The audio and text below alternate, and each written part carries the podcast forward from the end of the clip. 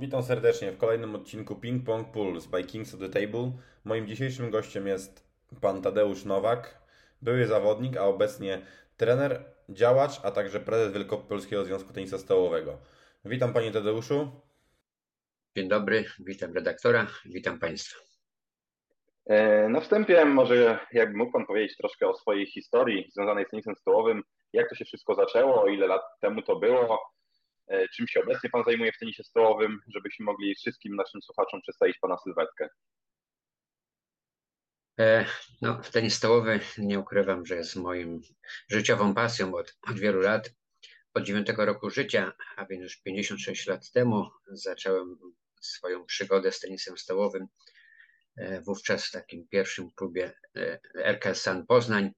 E, to był bardzo silny klub, czyli moje początki szkolenia właśnie z tym klubem były związane. Jakichś wielkich sukcesów jako zawodnik w swojej karierze nie osiągałem.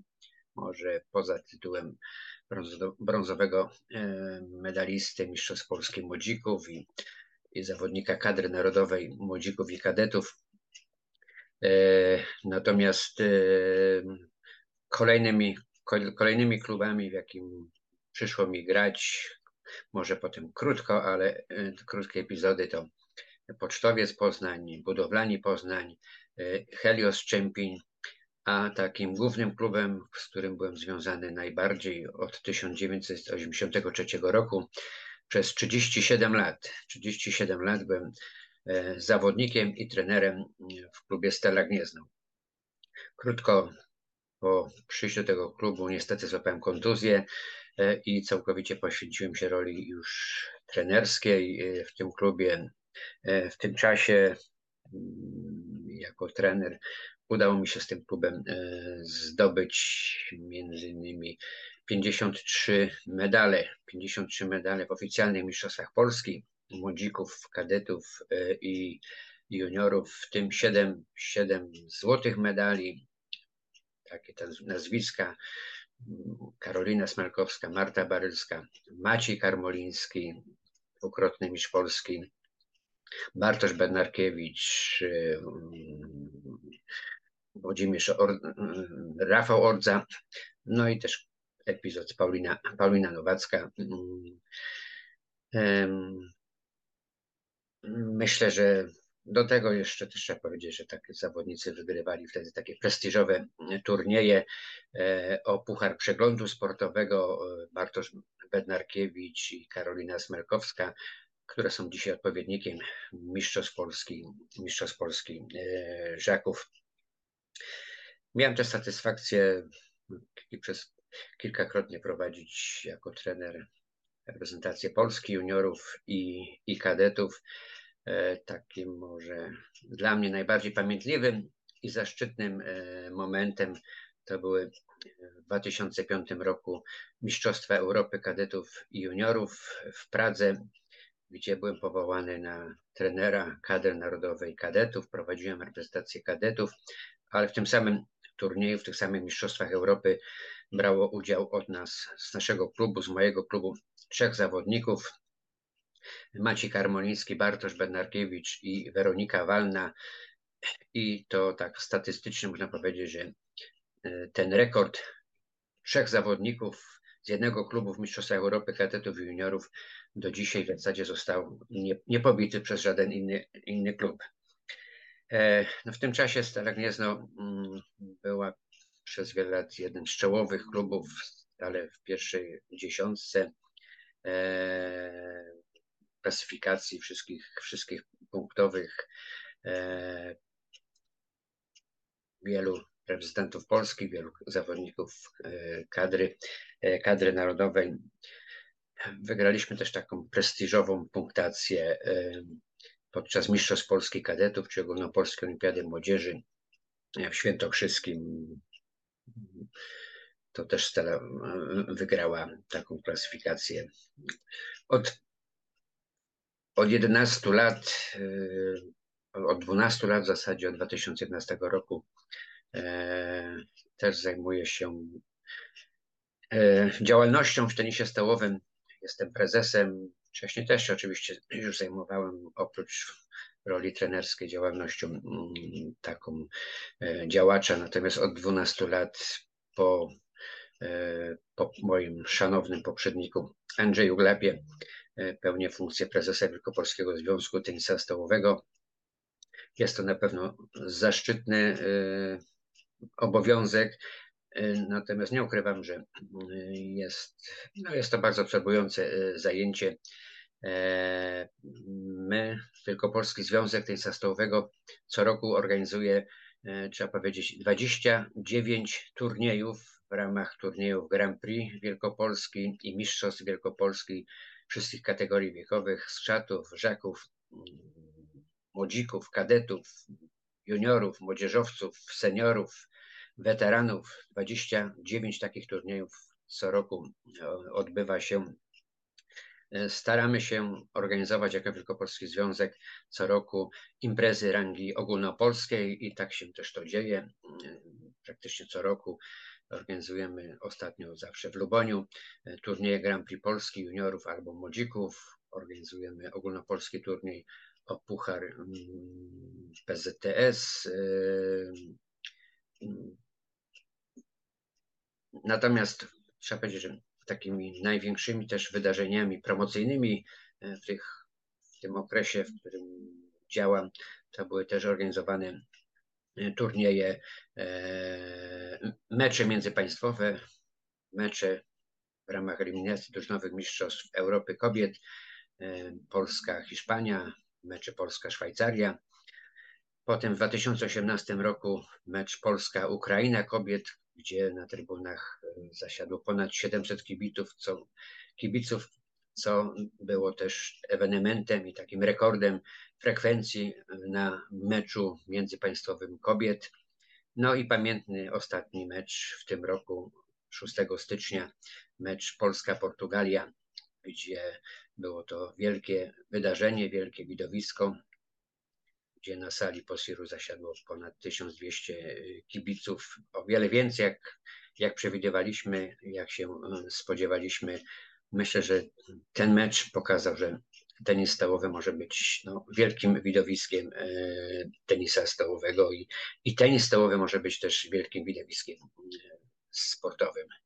Przed nami już niedługo, bo za niecałe dwa tygodnie też otrzymaliśmy taki zaszczytną możliwość bycia organizatorem finału drużynowego Superligi Lotto, Superligi Mężczyzn. Myślę, że będzie to kolejne dla nas wyzwanie organizacyjne, ale też taki kolejny y, mecz o charakterze promocyjnym tenisa stołowego. Dodam, że wszystkie te mecze międzypaństwowe odbywały się w Poznaniu, odbywają się w Poznaniu i tutaj duży, duży ukłon e, za pomoc dla miasta Poznań, dla, dla też pani dyrektor Ewy Bąk, bo bez wsparcia finansowego, organizacyjnego miasta Poznań takie wydarzenia nie mogłyby się, nie mogłyby się odbyć. E, trzeba też powiedzieć, że kalendarz sportowy w tenisie stołowym, jak w żadnej innej dyscyplinie, jest bardzo napięte. Wszyscy, którzy uprawiają tenis stołowy, wiedzą, że w zasadzie co tydzień, w każdy weekend odbywają się różnego rodzaju zawody, czy to rangi wojewódzkiej, ogólnopolskiej.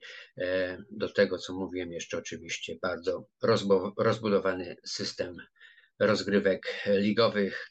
Mm, prowadzimy rozgrywki u siebie na szczeblu drugiej ligi, trzeciej ligi, czwartej ligi, zarówno mężczyzn, jak i, jak i kobiet. To wszystko pokazuje, jak e, wielopłaszczyznowe jest działanie w tenisie stołowym.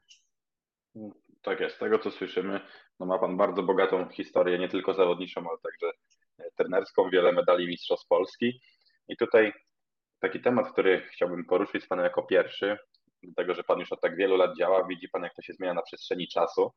Jak oceniły Pan w tym momencie sytuację tenisa stołowego w Wielkopolsce, Polsce, nawet możemy też na przykładzie Poznania, bo tak jak Pan sam mówił, sam ma Pana młodość, początki z tenisem stołem były związane głównie z miastem Poznań. Ja jeszcze w tych czasach nie grałem, też nie byłem na świecie, ale opowiadał mi tata, który grał przeciwko tym drużynom San Poznań, Budowlani Poznań, Stomil Poznań. To były utytułowane mocne kluby, które grały też na e, poziomie ekstraklasy męskiej i teraz w Poznaniu tak naprawdę nie ma, stricte w Poznaniu, nie ma żadnego dużego klubu, który by grał na, chociażby na poziomie pierwszej ligi męskiej. Jest druga liga, która co roku praktycznie walczy o utrzymanie się, a nie o nawet o baraże o pierwszą ligę. Jakby Pan mógł ocenić z takiej swojej perspektywy na przestrzeni lat, jak teraz Pan ocenia tą sytuację tenisa stołowego? E, trzeba powiedzieć, że no, tenis stołowy w Wielkopolsce no, nie miał, nie ma jakichś wielkich tradycji. Nie ma się co oszukiwać. E, to też pokazuje, że w tej chwili, ja nie pamiętam od kiedy, pewno po, po Sanie Poznań, który wiele, wiele lat temu grał i między jeszcze Jarosław Tomicki w tej drużynie grał, to nie mamy, e, nie mamy drużyny w najwyższej klasie rozgrywkowej zarówno e, w lidze męskiej, jak i w lidze, lidze kobiecej. No, to pokazuje pewną słabość organizacyjną i finansową klubów, brak możliwości pozyskiwania sponsorów. Na pewno chcielibyśmy, żeby w samym Poznaniu była silna drużyna, taka jak była San Poznań e, w mężczyznach, czy budowlani kobiet, budowlani Poznań w kobietach też bardzo wysoko e, notowana drużyna.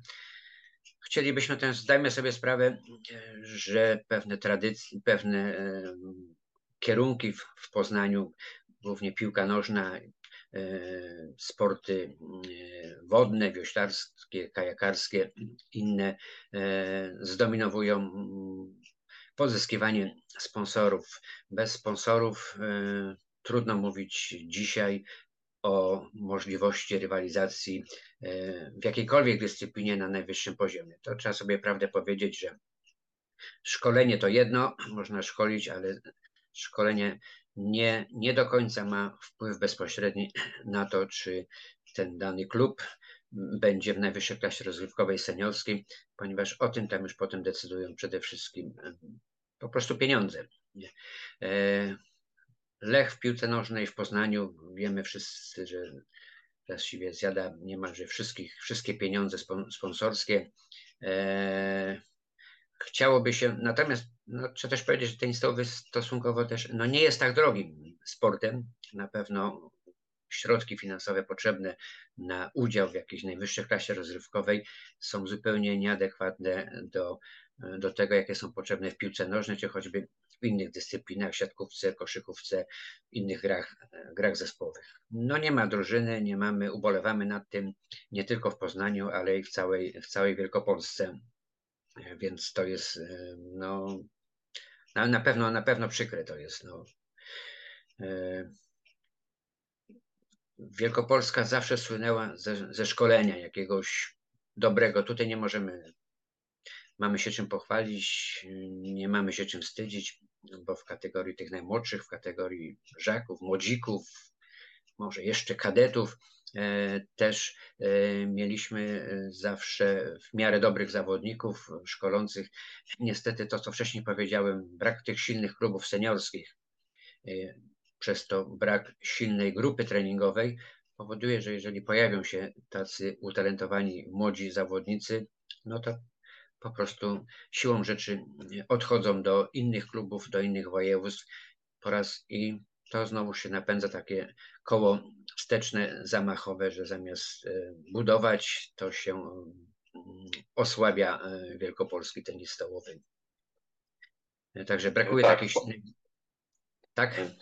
Wspomniał Pan o tej właśnie grupie treningowej, że właśnie brak takiej silnej grupy treningowej, to też jest właśnie jakby jeden z tematów, o który chciałem Pana zapytać, czy może kiedyś o czymś takim Wielkopolski Związek myślał, że może w samym Poznaniu mamy zawodników, którzy naprawdę mogliby trenować, czy w Wielkopolsce, bo z tego co ja wiem, sam jestem tutaj zawodnikiem e, drugiej ligi, to zazwyczaj treningi tych zawodników wyglądają tak, że umawiają się ze sobą gdzieś tam telefonicznie i każdy trenuje, można to nazwać po kątach, gdzie się tylko da, zagramy dzisiaj tu, a zagramy dzisiaj tu, żeby nie reklamować żadnych yy, miejsc w naszym podcaście, ale każdy się umawia pojedynczo, gramy we dwójkę, idziemy do domu. Brakuje takiej jakby nawet miejsca, w którym byłaby określona na przykład godzina, słuchajcie, gramy w poniedziałki, środy, yy, czy tam poniedziałki, czwartki, dwa razy w tygodniu przychodzą no, ci najlepsi zawodnicy, którzy mogą nawet yy, też spędzić czas z tymi młodszymi zawodnikami, żeby oni mogli też się czegoś nauczyć. Nie ma też takiego miejsca właśnie wyznaczonego, gdzie zawodnicy mogliby tak naprawdę przyjść, trenować regularnie w określonej godzinie, w określonym dniu, tylko właśnie trzeba tak się umawiać y, po kontach. Czy coś takiego zastanawia się związek, czy może coś takiego nie, nie zorganizować, chociażby y, w Luboniu? To też my, mm, no bo też y, jestem związany w tej chwili już nie ze Stelą Gniezno, tylko od dwóch lat, no, od dwóch i pół roku z Luboniem jestem związany. Luboń ma warunki też bardzo dobre, prawdopodobnie, nieskromnie mówiąc, chyba jedne z najlepszych w Wielkopolsce, najlepsze pod, pod, pod, tym względem, że po prostu no najlepsze. No po prostu mamy salę do dyspozycji, dyspozycyjną salę mamy na okrągło. Myślę, że niewiele klubów albo um, nawet żaden w Wielkopolsce nie może sobie pozwolić na, taką, na taki komfort, żeby mieć taką salę do dyspozycji e, na okrągło. Natomiast no, taka propozycja jest, my jesteśmy otwarci, my chętnie no, nas jesteśmy otwarci, przychodzą e, zawodnicy z innych klubów i są mile, e, mile widziani. E, Artur Lemieszka i często Jakub Lamperski i Agata Klawińska trenowała i, i każdy zawodnik jest mile, mile widziany i, i podnosi na pewno grupę, jakość grupy treningowej. Oczywiście jakieś te możliwości są ograniczone, ale to też się wiąże, no nie ukrywamy, że jest to w interesie też naszego klubu. My przyjmujemy możliwość, udostępniamy salę, możliwość trenowania bezpłatnie, ale też z taką obopólną korzyścią, że też zawodnicy z Lubonia korzystają na takiej silnej grupie treningowej. To, co tam powiedziałeś, co to redaktor powiedział, no myślę, że w żadnym innym województwie nie ma takich, takich praktyk, żeby Okręgowy Związek, Wojewódzki Związek stwarzał jakąś bazę dla możliwości, żeby zawodnicy e, z różnych klubów spotykali się w jednym, w jednym miejscu. Po prostu działają kluby i kluby są tymi ośrodkami, w którym zawodnicy trenują e, i żaden okręgowy związek nie organizuje wspólnej, wspólnych treningów dla zawodników z innych, z innych klubów. E, byłoby to na pewno fajne, bo Wielkopolska no, jest takim specyficznym, że mamy dużo klubów, bo mamy 70 klubów, co daje nam, że w tej chwili mm, Wielkopolska ma najwięcej klubów akurat zarejestrowanych, licencjonowanych w ogóle w Polsce pod tym względem tej masowości i licencji zawodniczych, licencji klubowych. Jesteśmy na, na, na pierwszym miejscu, ale też to, że tych klubów jest tak dużo, że to się tak roz, rozchodzi, no to właśnie nie ma takiego jednego czy dwóch, kilku takich silnych ośrodków. Natomiast czy Wielkopolski Związek może, no nie, nie, nie, nie widzę takiej, takiej możliwości w Luboniu jest taka możliwość, na razie jest e, i tak jak mówię, jesteśmy otwarci i chętnie przyjmiemy z, z obopólną korzyścią, bo jest to na pewno korzyść i dla tych zawodników, którzy, którzy mogą gdzieś przyjść. Można, możemy rozmawiać, jesteśmy otwarci. Mówię tu też troszeczkę jako też przedstawiciel Lubonia, żeby ustalić pewne ramy konkretnych godzin dla zawodników, konkretnych dni, i wspólnie e, z naszymi zawodnikami trenować. My udostępniamy salę, możliwość w dobrych warunkach, w bardzo dobrych warunkach e, na okrągło. No to, a właśnie to tak chodziło, może nie właśnie stricte, że Wielkopolski Związek Tenisa Stołowego musi to organizować, ale właśnie, żeby było takie gdzieś miejsce, bo też wiem, że chłopacy na wyższym poziomie w Gdańsku też mają takie grupy treningowe, o, o czym opowiadał też wcześniej mój gość e, Patryk Zatówka, oni wszyscy przychodzą na salę, tam mają właśnie taką ósemkę e, z Kubą Dyasem, z Arturem Grelą i właśnie trenują na jednej sali, gdzie też jest ośrodek na, tym, na tej samej hali, więc na pewno też ci młodzi zawodnicy, jak nie z samej gry, to też mogą od nich czegoś nauczyć, podpatrując tych najlepszych zawodników w Polsce. Myślę, że tutaj też, jak w Luboniu działa ośrodek, myślę, że też ci młodzi zawodnicy mogliby skorzystać, nawet jak przychodzą zawodnicy właśnie z innych klubów potrenować, czy to odbijając z nimi, czy w rozmowie, czy nawet e, podpatrując od nich e, pewne zagrania. I właśnie przechodząc tą myślą o środkach, jak rysuje się w ogóle przyszłość ośrodka szkoleniowego w Luboniu? Bo to jest jeden z kilku ośrodków takich e, w Polsce i jakie są plany na kolejne sezony działania ośrodka? Czy ten ośrodek, tak zwany ośrodek PROC, cztery lata temu taka inicjatywa była prezesa Polskiego Związku Dariusza Schumachera. Powstało osiem takich, takich ośrodków, między innymi w Wielkopolsce, w Luboniu. W Luboniu, dlatego że po prostu z warunkiem możliwości powstania takiego ośrodka, pierwszym i najważniejszym warunkiem to była baza baza halowa, dostępność taka bez, bez przerwy w dobrych warunkach. E, do tego musieliśmy wykupić miejsce w domu dla zawodników e, zamiejscowych. To było takim drugim, drugim warunkiem, daje możliwość dania noclegów i, i wyżywienia e, tym zawodnikom. Oczywiście też dostępność, dostępność trenery, trenerów, współpraca z samorządem. Takie coś się zadziało. Na początku miało to mm, pozytywnie to się rozwijało, ponieważ zawodnicy, którzy przyszli, uczęszczali do szkoły, do szkół w Luboniu, głównie mówię tutaj liceum w Luboniu. E, tam mieliśmy możliwość jakiejś negocjacji ze szkołą w Luboniu, z panią dyrektor i możliwości takiego programu nauczania, e, godziny lekcji, żeby zawodnicy mogli trenować e, dwa razy dziennie, rano i po południu. Niestety po jakimś pewnym czasie e, zawodnicy, rodzice wybrali licea i szkoły w Poznaniu, dające wyższy poziom nauczania. Nikt nie chciał się oczywiście i myślę, że nawet słusznie całkowicie poddać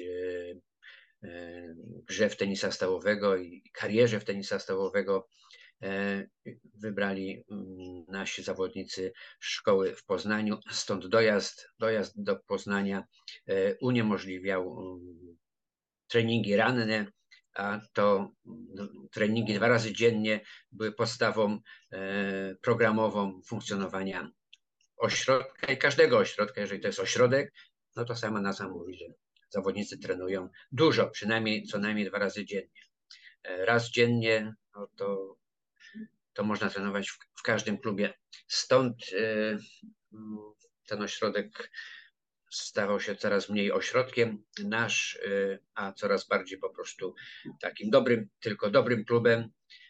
I w tej chwili podjęliśmy taką decyzję, że będziemy no, zamykać ośrodek w Luboniu z uwagi na ten pierwszy, najistotniejszy argument, że zawodnicy, rodzice i zawodnicy no, nie podjęli takich decyzji, żeby poświęcić się dla tenisa stołowego, żeby zorganizować sobie takie, tak szkołę, żeby mogli trenować dwa razy dziennie e, i stąd wspólnie z Polskim Związkiem, też po kontroli Polskiego Związku E, to było, e, taka, taka decyzja zapadła, więc do końca czerwca będzie funkcjonować e, o wiele lepsze warunki, lepsze możliwości, takie organizacyjne po prostu mają inne ośrodki, tak jak w Rzeszowie, w Białymstoku, gdzie zawodnicy, jako też uczniowie, mają wszystko na miejscu, mają bursę, szkołę, wyżywienie, hale, wszystko w jednym, w jednym obiekcie możliwość trenowania dwa razy dziennie bez, bez problemu, no to to ma status ośrodka, natomiast przy całym tutaj naszym wysiłku, nie ukrywam, dużym, dużym wysiłku mm, i samorządu, i, i nas, naszego klubu, e, no ten warunek możliwości trenowania dwa razy dziennie, mm, takiego stałego trenowania dwa razy dziennie, no, nie jest możliwe. Oczywiście treningi rano się odbywały, tam zawsze było jedna, dwie, trzech, czasami czterech zawodników, no ale to nie jest, y, to jest za mało. Ośrodek zgodnie z swoim programem powinien zabezpieczać możliwość y, stałego treningu dla 10 zawodników y, i rannego też treningu. A to się nie zadziało. Szkoda, bo było to duży zaszczyt, duże wyzwanie dla nas organizacyjne, ale względy względy szkoły uniemożliwiły to, żeby to funkcjonowało jako, jako ośrodek.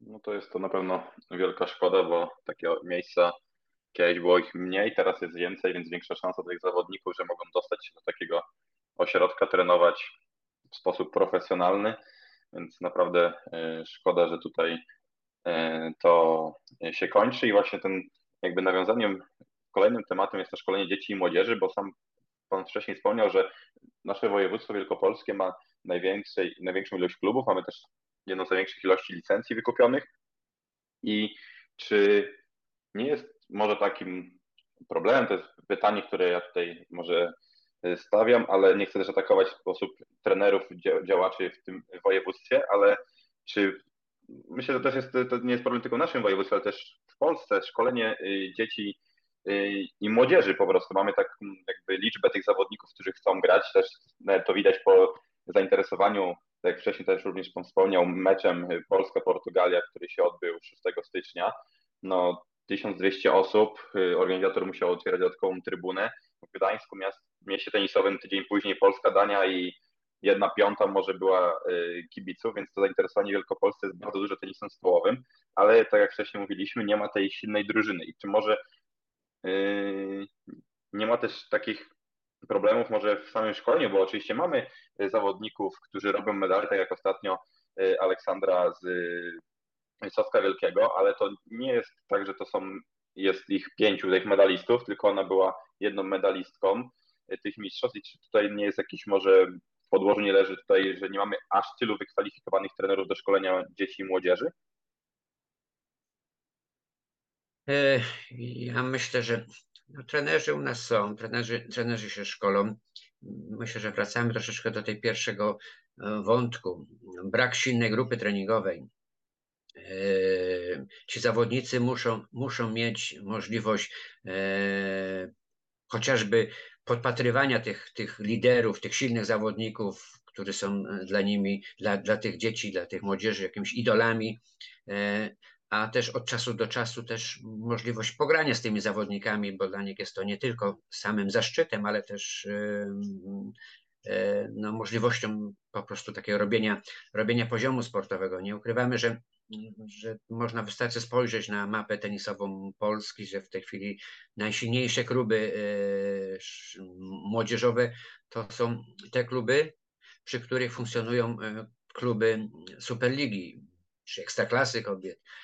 Pogoria Grodzisk Mazowiecki ma, ma drużynę Superligi Mężczyzn i to drużyny Superligi Mężczyzn, który cała drużyna stacjonarnie trenuje. Nie są to zawodnicy na dojazd, tylko są, którzy codziennie trenują. Są dla tych młodych zawodników wzorem e, do, do oglądania, e, czy też czasami ci starsi są dla nich sparring partnerami. Podobnie tak się ma w Rzeszowie, w grupie mężczyzn w Białymstoku, Wrocław, Politechnika Wrocław, kobiet, czy wiele innych klubów w tej chwili, Toruń, e, wiele klubów, mm, tych, który ma najwyższą klasę rozrywkową, Superligę, też ma jednocześnie e, dobrą grupę, silną grupę młodzieżową. Natomiast nasi, nasi trenerzy z Wielkopolski myślę, że szkolą się, są organizowane teraz coraz częściej szkolenia e, przez Polski Związek Tenisa Stołowego. E, w ramach fundamentów 1, fundamentów 2, teraz PRK 4, PRK 5. Wszystkie te programy e, są dostępne i, i wiem, że wielu naszych trenerów rozwi roz, rozwija się. Natomiast te nasze klubiki, no tutaj wspomniał redaktor Orzeł Wysocko-Wielkie na przykład, bardzo, bardzo cenię i doceniam wielką pracę, jaką ten, ten klub włożył. Też mm, jest to praca i organizacyjna i też duży wysiłek finansowy, bo wiem, że też ściągają sparring partnerów, bo właśnie bez silnych sparring partnerów e, no nie, ma, e, nie ma możliwości rozwijania się. To rozczłonkowanie tych, tych, że mamy tyle klubów, to jest takie chwalebne, że aż tyle klubów, ale to też powoduje, że wielu zawodników gdzieś najbardziej utalentowanych jest rozczłonkowanych. Mamy nowy klub, bardzo silny, KTS Wicher-Lisiec wielki, silny też organizacyjnie, sportowo. Nowa hala, która powstała, jest tam mistrz Polski e, Żaków zeszłoroczny, Hubert Kwieciński, e, jeden z najbardziej utalentowanych młodych, młodych zawodników. Jest Orzeł Wysocko-Wielkie, jest nie tylko Aleksandra Nawrocka, ale Gabriela Lubieniecka, są zawodnicy z Polonii Śmigiel, e, Zuzia Wieczorek, czy teraz Tymoteusz Wieczorek, czy, czy Kasia Nowak, Weronika Trybuła. E, myślę, że można by tak wymieniać jeszcze kilku. Fajny zawodnik jest teraz w Żakach. E, Piotr Kuczyński, Żaki, Żaki Taczanów, ale fajnie by było, żeby właśnie ci zawodnicy mieli możliwość na co dzień trenowania w silnej grupie treningowej, a w trakcie ferii szkolnych, zimowych, przede wszystkim też letnich, długich, możliwość wspólnych, wspólnych zgrupowań e, z silnymi, z silnymi zawodnikami. No tak, tak to wygląda. Natomiast... Tak, tak jak Pan wspomniał właśnie, że ściągają sparring partnerów, to ja sam miałem okazję być zaproszony do Pani e, Dudzińskiej, byłem tam sparring partnerem razem z Jakubem Budzyńskim i widziałem po tych dzieciach, że, dzieciach, że to jest bardzo jakby dla nich no dużo, nie dość, że frajda, to też dużo mogli się od nas y, przy okazji yy, nauczyć, ale też myślę, że brak tych takich mocnych grup treningowych wynika z tego, że zazwyczaj nasze kluby mają zawodników, jeżeli gramy w jakimś klubie, to zazwyczaj są to zawodnicy ściągnięci skądś. Nie są to zawodnicy, którzy są właśnie tak jak Pan wspomniał w Bogori, że są na miejscu, trenują na miejscu, tylko u nas jest raczej ta druga liga tak wygląda, że raczej się po prostu trenuje po swojemu, ile zawodnik potrzebuje, Potem jedziemy na mecz, gramy mecz i znowu się rozjeżdżamy i dalej każdy y, trenuje u siebie. Ciężko by było nawet znaleźć taki klub, myślę w tym sezonie Dąbcze, druga liga, to oni trenowali razem, no ale jest to Spadkowicz. E, a tak to raczej kluby opierały się na tym, że to zawodnicy przyjeżdżają do nich. Powiem wam też tak, to... wygląda, trochę tak wejdę w słowo, no też takim klubem którym się szczycimy. Na pewno e, tras, e, UKS Piast Strzeszów, e, jedyny nasz przedstawiciel w pierwszej lidze męskiej, ale, ale no to są też wszyscy zawodnicy, są tylko na dojazd.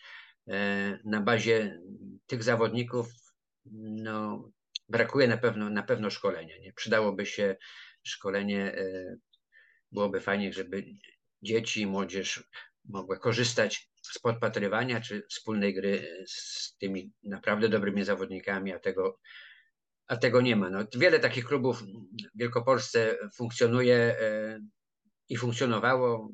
I też Raszków był w pierwszej lidze, to też wiemy, że nie miało nic wspólnego ze szkoleniem i to tak trochę, trochę słabo. Nie? I, stąd, I stąd się bierze ta słabość Wielkopolski. No między innymi.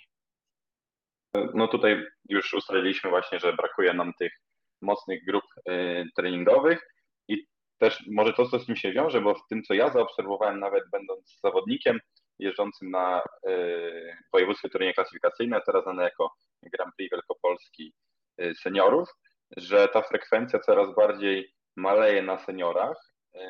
Też coraz jest ten poziom jest niższy, ale również to nie tylko dotyczy to Wielkopolski, ale również innych województw i samego Grand Prix Polski seniorów, bo jak zauważyliśmy, do ósemek często wchodzili zawodnicy, którzy normalnie nie wychodziliby z grup. I moim zdaniem jest to związane z otwarciem od poprzedniego roku dużej ilości e, challengerów w Polsce, e, gdzie zawodnicy tak naprawdę w jeden, dwa, trzy dni są w stanie zarobić pieniądze, które za tenisa stałego nie zarobiliby przez nawet miesiąc jakby Pan tutaj się odniósł y, do tej sytuacji, która właśnie widać obniża się na tych Grand Prix, przede wszystkim seniorskich? No jest to problem. Na pewno patrzę tutaj z punktu widzenia e, trenera, działacza, no też działacza też Polskiego Związku Tenisistowego. My też rozmawialiśmy wielokrotnie na zarządzie Polskiego Związku. E, jest to dla rozwoju tenisa stołowego w Polsce E, no, pewien, pewien problem na pewno.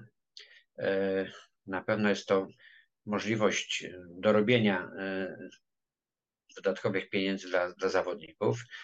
I w jakiś sposób jest to słuszne, bo żeby zawodnik w tenisie stołowym doszedł do pewnego jakiegoś dobrego, wysokiego poziomu sportowego, to wcześniej włożył w to wiele, wiele lat wysiłku on, zawodnik, rodzice, wysiłku czasowego, ale też dużego wysiłku finansowego.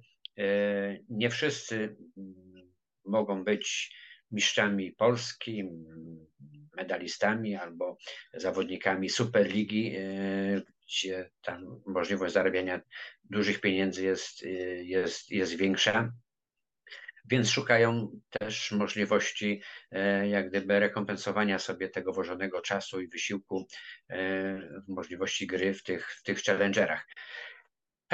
No jest to na pewno słuszne jakieś rozwiązanie z punktu widzenia tych zawodników. Natomiast z punktu widzenia klubów e, i rozwoju młodych zawodników, no jest to kolejne to, co mówiliśmy wcześniej, osłabienie e, grup treningowych. Ponieważ ci zawodnicy zamiast być do dyspozycji w klubie e, i być przykładem czy wartościowymi sparring partnerami dla, dla młodzieży, uciekają, wyjeżdżają do gry w tych challengerach i nie są dostępni e, dla zawodników, dla, dla trenerów. E, no, ma to takie podwójne dno. Zobaczymy, jak to się będzie rozwijać. E, my oczywiście nie możemy zabronić tego jako działacze i nie chcemy zabraniać, bo jest to prawo, święte prawo każdego człowieka, żeby mógł sobie gdzieś dorabiać. Natomiast z punktu widzenia szkoleniowego nie jest to korzystne. No też dochodzimy właśnie do teraz do takich sytuacji, ja wiem po moich kolegach, po sobie, że zawodnicy nawet jak mają iść teraz do nowego klubu, wiadomo, teraz jest taki okres gorący, można tak powiedzieć, transferowy, zakończył się praktycznie sezon, zostały tylko mecze barażowe, wielu zawodników szuka nowych okazji. I dochodzi do tego, że jak rozmawiają z klubami, no to też wymagania finansowe w porównaniu do zeszłego roku, czy nawet dwóch lat, temu, no to ta cena, można powiedzieć, tak jak inflacja w sklepie spożywczym, tak inflacja na kontraktach, bo praktycznie te ceny wszystkie rosną o 100%, a nawet czasem więcej. I teraz możemy dojść do sytuacji takiej, że po prostu kluby będą strasznie osłabione, bo nie będą w stanie zapewnić tym zawodnikom takich warunków finansowych, jaki, jaki oni sobie życzą. A dla większości z nich to nie będzie problemem, żeby wybrać sobie z bogatej oferty tych challengerów, i czy tutaj widzi Pan jakieś rozwiązanie? Może jakieś takie, od tylu lat Pan również działa, może jakieś takie uwagi z tym, co mają większość klubów problem, nie tylko w Wielkopolsce, ale również w całej Polsce, przed pozyskiwanie sponsorów, no bo tutaj to wszystko głównie rozchodzi się e, o finanse. Jeżeli klub będzie w stanie zapewnić warunki finansowe tym zawodnikom, to i na pewno e, chcą grać w ligach z tego, co ja wiem, tylko tutaj też chodzi właśnie no, o tą stronę e, dorabiania czy zarabiania i tutaj może jakieś ma Pan porady lub jakieś takie swoje spostrzeżenia na temat rozmawiania z potencjalnymi sponsorami, których chcemy pozyskać do klubów? Nie mam porad, niestety. E, wszyscy się borykamy z pozyskiwaniem e, sponsorów.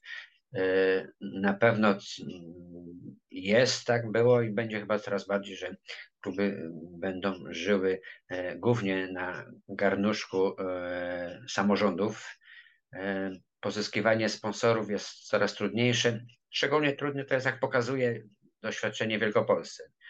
Ja sam nie wiem, dziwię się, mimo swojej wiedzy i doświadczenia, skąd takich sponsorów pozyskują te kluby Superligi, e, bo wiemy, e, że budżet klubu Superligi no to jest tak milion złotych z tego co wiem, trzeba mieć, nie wyobrażam sobie, jaki klub w Wielkopolsce mógłby e, dysponować takim, takim budżetem. E, natomiast dla mnie też sponsoring jest to coś takiego, że e, sponsor może wyłożyć pieniądze, tylko ta druga strona, czyli klub, musi pokazać, jaki ma produkt do sprzedania. Gdzie, gdzie jego logo, jego marka może się pokazywać, kto to będzie oglądał jeżeli na nasze mecze ligowe e, drugiej ligi, powiedzmy w takich rozgrywkach się obracamy, druga czy trzecia liga, przychodzi paru, paru kibiców, czasami paru, mówię to na palcach jednej ręki można oglądać, to jak można pozyskać rozsądnego sponsora, który chyba, że ktoś ma po prostu pasję i sam to, to uprawia i, i, i wyłoży jakąś kasę, natomiast taki biznesmen, no w to nie wejdzie, jeżeli on, jeżeli my nie mamy do sprzedania żadnego produktu marketingowego, że, że na to przychodzą no, jakieś tłumy, tłumy kibiców, że jego marka, logo będzie się, się pojawiała. Więc myślę, że to był problem, a będzie jeszcze coraz większy problem po, po tych inflacjach, po, po sytuacji covidowej. E, coraz więcej firm e, się jak gdyby e, unika sponsorowania. To się nie rozwija pozytywnie, tylko wręcz co, coraz trudniej. Natomiast pozyskiwać sponsorów to mogą w ogóle tylko kluby, bo jeszcze w jakiś sposób mają do sprzedania swój produkt, że gdzieś w logo drużyny może być e, nazwa tej firmy na płotkach, na koszulkach, dresach, e, może być nazwa firmy sponsorskiej. Natomiast o wiele trudniej, czy wręcz prawie, znaczy niemożliwe jest prawie pozyskiwania sponsora e, jakiegoś mm, dużego przez okręgowe związki tenisa stołowego, bo ten okręgowy związek nie ma żadnego produktu do sprzedania. Jedynie chyba, że tylko przy okazji jakichś turniejów Grand Prix Polski, Mistrzostw Polski, jakichś takich wielkich, wielkich wydarzeń, że to logo, marka firmy może się gdzieś wyraźnie pojawić i być dobrze sprzedana. Właśnie poruszył Pan ten temat właśnie tego marketingu, że musi klub powinien mieć jakiś produkt, coś, co zaoferuje tym e, sponsorom na sprzedania i czy ja taki zauważyłem trend, no bo ja tutaj działam, staram się działać jak najbardziej medialnie na rzecz tenisa stołowego, dlatego nagrywamy te podcasty, działamy na y, YouTubie. Czy ja założyłem taki trend, że zazwyczaj większość klubów, powiedzmy 90% całej Polski, tylko te najlepsze mogą, czy na to sobie pozwolić, czy są świadome tego. Bardziej myślę, że tutaj chodzi o świadomość, bo to nie są jakieś wygrywane pieniądze, że no po prostu 90% klubów działa słabo marketingowo. Po prostu jest prowadzony fanpage przez albo prezesa albo syna prezesa, córkę prezesa, czy przez jednego z zawodników. I po prostu są wrzucane tam jakieś posty po meczu, wygraliśmy, przegraliśmy, zdjęcie z meczu czy protokołu, y, dziękuję, y, koniec i następny post pojawia się y, za tydzień czy za dwa, nie ma stron internetowych. Teraz coraz troszkę bardziej popularne staje się to takie prowadzenie relacji z meczu na żywo, co jest na pewno krokiem w dobrym kierunku, ale brakuje nawet takiej jakby interakcji samymi zawodnikami, żeby ci kibice, sympatycy tenisa stołowego mogli zapoznawać się z zawodnikami. Właśnie myślę, że social media są świetnym do tego yy, źródłem, żeby poznać takich zawodników, że brakuje nawet takich przykładowych serii, żeby klub nawet taką, każdy ma telefon, na sali jest trening czy jest mecz, niech zawodnik stanie przed telefonem minutę i niech na przykład w trakcie tygodnia ludzie, którzy są związani z tym klubem, czy fani tego klubu na Facebooku zadają mu pytania, on odpowiada na te pytania i na pewno wtedy jakby jest większa interakcja z tymi ludźmi i na pewno jest przyjemniejszy odbiór. I myślę, że tutaj y, kluby powinny iść w tą stronę, może to nie jest, wiadomo, to nie jest też kwestia y, związku okręgowego tenisa stołowego, ale jakieś bardziej właśnie takie szkolenie dla tych działaczy, czy oni sami powinni jakby to zrozumieć, że tutaj no w tych czasach no musimy konkurować z wieloma, nie tylko innymi sportami, ale z przyjemnościami, które czekają na dzieci w świecie wirtualnym. E, no i najwięcej, żeby dotrzeć do tych dzieci, czy nawet pozyskać, czy do rodziców, no to główne źródła Facebook, Instagram, tego typu rzeczy i myślę, że tutaj to z tego też wynika, że nie ma produktu dla sponsora yy, takiego gotowego, gdzie go można zobaczyć, no bo większość klubów działa tak na bardzo niskim poziomie w tym marketingu internetowym. Czy może ma Pan jakieś inne przemyślenia na ten temat?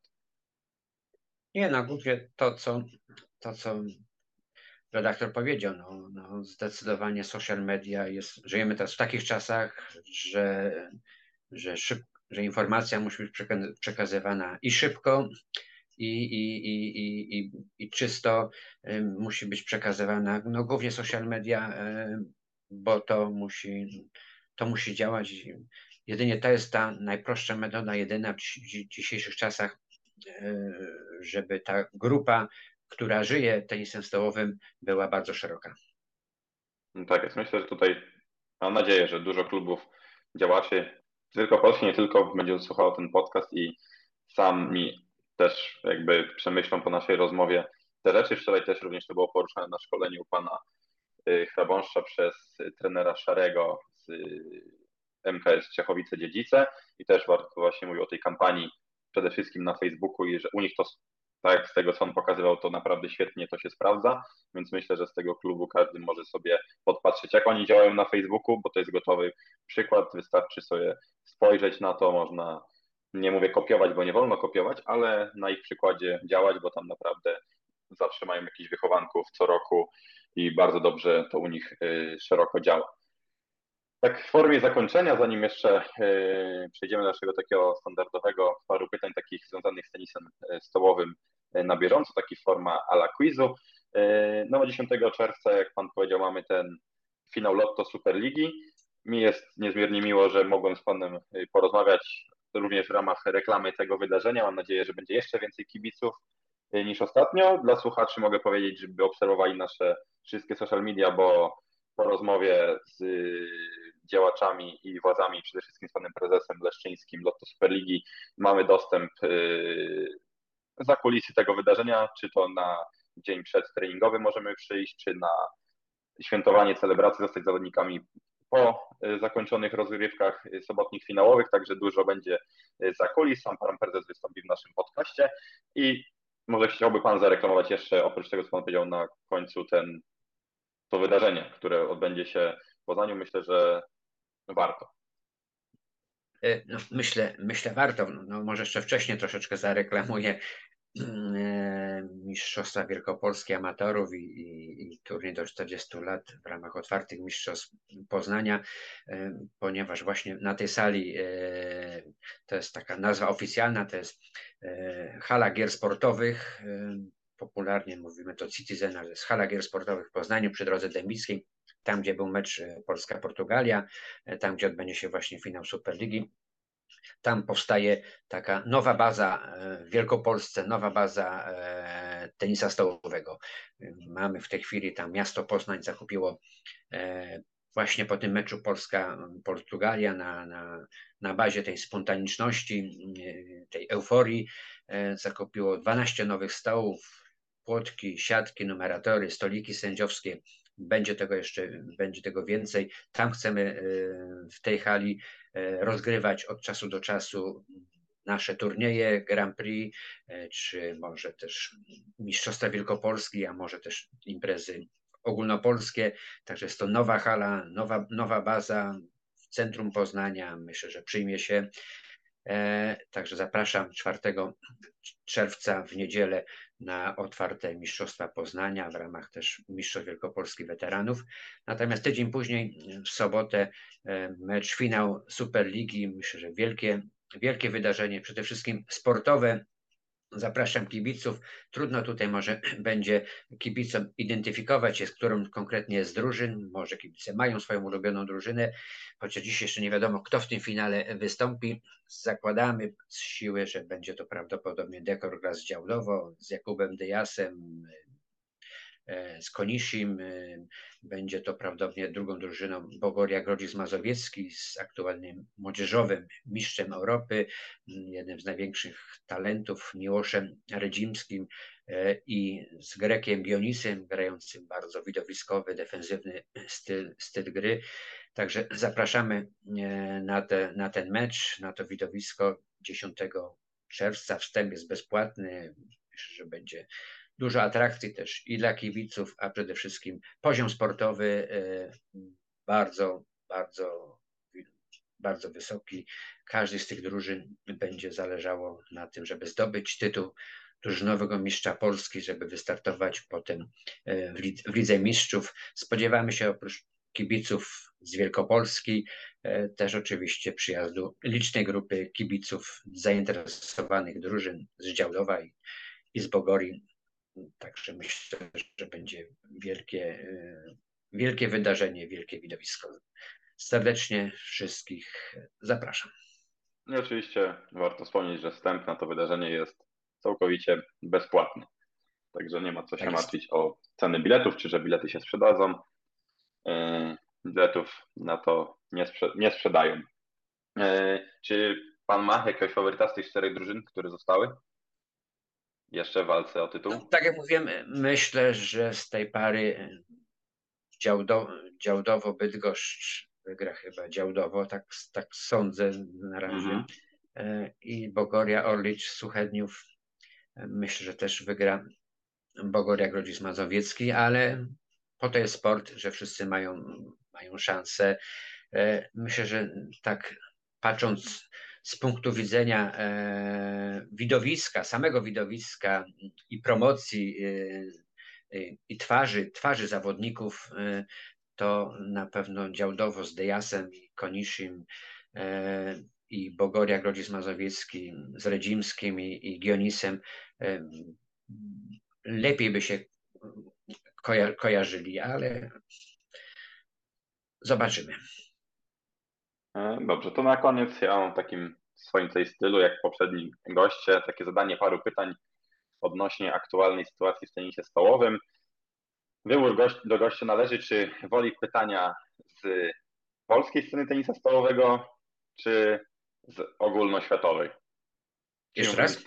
Y, takie parę pytań w formie quizu i gość, czyli w tym wypadku jest to pan, panie Tadeusz, może wybrać, czy będą to pytania z polskiego podwórka, czyli mówimy tutaj o Superlidze, o Ekstraklasie kobiet, czy o... Z, z polskiego bardziej. Jestem, jestem patriotą, więc... No dobrze, no to właśnie idąc tym może tematem, żeby nie mieszać, jesteśmy w temacie lotu Superligi, przygotowań do finału, e, to jakby Pan wymienił e, pięciu najlepszych zawodników rankingu indywidualnego z tego sezonu. To mógł być w pierwszej piątce. Nie mówię, nie musi być po kolei. Oczywiście, Powiem, jeżeli będzie po kolei dodatkowe punkty, ale.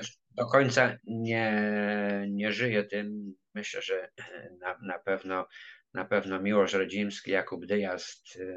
Mm -hmm. Myślę, że ta dwójka zawodników zdecydowanie e, wiem, że Miłosz Rodzimski przez długi czas był zawodnikiem bez porażki. E, Natomiast... No wymienił Pan, oni są akurat na pierwszym i drugim miejscu, więc to idealnie. No pozostałych to trudno teraz tak rozszyfrować. Na pewno dla mnie takim y, zawodnikiem bardzo rozpoznawalnym i fajnie grającym też widowiskowo oprócz Gionisa y, to jest też zawodnik leworęczny Ursu z Bydgoszczy. Nie wiem, czy jest w tej pierwszej piątce, ale... Zgadza, jest na, jest na piątym miejscu. To, no, także też bardzo. Także bardzo do, dobre wyczucie.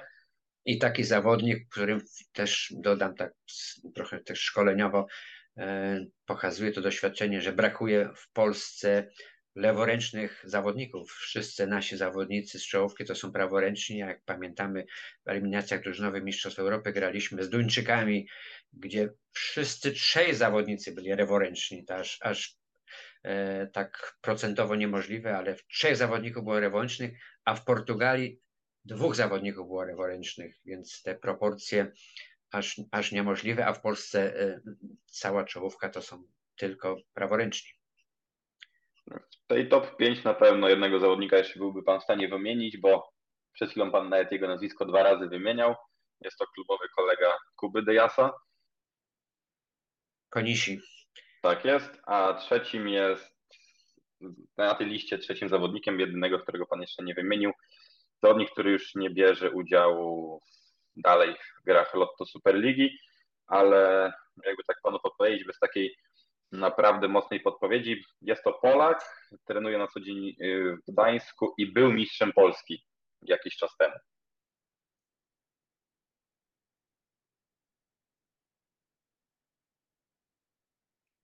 Nie przychodzi mi do głowy. Jakoś zaćmienie dostałem.